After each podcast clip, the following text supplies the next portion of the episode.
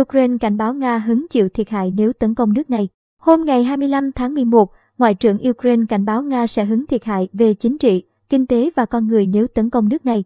Phát biểu trên truyền hình, Ngoại trưởng Ukraine Dmytro Kuleba cho biết, chúng tôi không cố đoán những gì Tổng thống Nga Vladimir Putin đang nghĩ. Chúng tôi muốn ông ấy hiểu rằng, một cuộc tấn công nhằm vào Ukraine sẽ phải trả cái giá đắt đỏ. Vì vậy, tốt hơn là không nên làm điều đó. Ngoại trưởng Dmytro Kuleba cho biết, mục tiêu chính của Ukraine là ngăn Nga thực hiện thêm các hành vi gây hấn.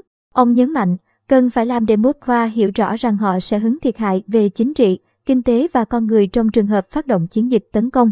Cuối tuần qua, người đứng đầu cơ quan tình báo quân sự Ukraine cho biết, Nga có hơn 92.000 quân tập trung xung quanh biên giới Ukraine và đang chuẩn bị cho một cuộc tấn công nước này vào cuối tháng 1 hoặc đầu tháng 2 năm sau. Trước đó, Mỹ cũng cảnh báo về hành động tương tự của Nga đối với Ukraine. Tuy nhiên, Moscow bác thông tin này. Giới chức Nga khẳng định quân đội nước này đồn trú trong khu vực như một phần của các cuộc tập trận và phản ứng trước các mối đe dọa từ NATO. Mới đây, Ukraine nhận hai tàu tuần tra cũ của tuần duyên Mỹ, nằm trong gói hỗ trợ trị giá 2,5 tỷ USD. Hồi đầu năm, Ukraine cũng nhận lượng lớn đạn dược cùng tên lửa chống tăng FGM-148 Javelin của Mỹ.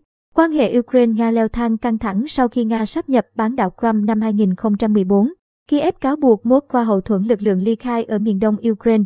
Tuy nhiên, phản ứng trước lời lẽ căng thẳng từ phía Ukraine, phát ngôn viên Bộ Ngoại giao Nga Maria Zakharova hôm ngày 25 tháng 11 cho biết, Moscow không quay lưng lại với các cuộc đàm phán với Pháp, Đức và Ukraine về thực hiện một thỏa thuận hòa bình tại khu vực miền đông Ukraine.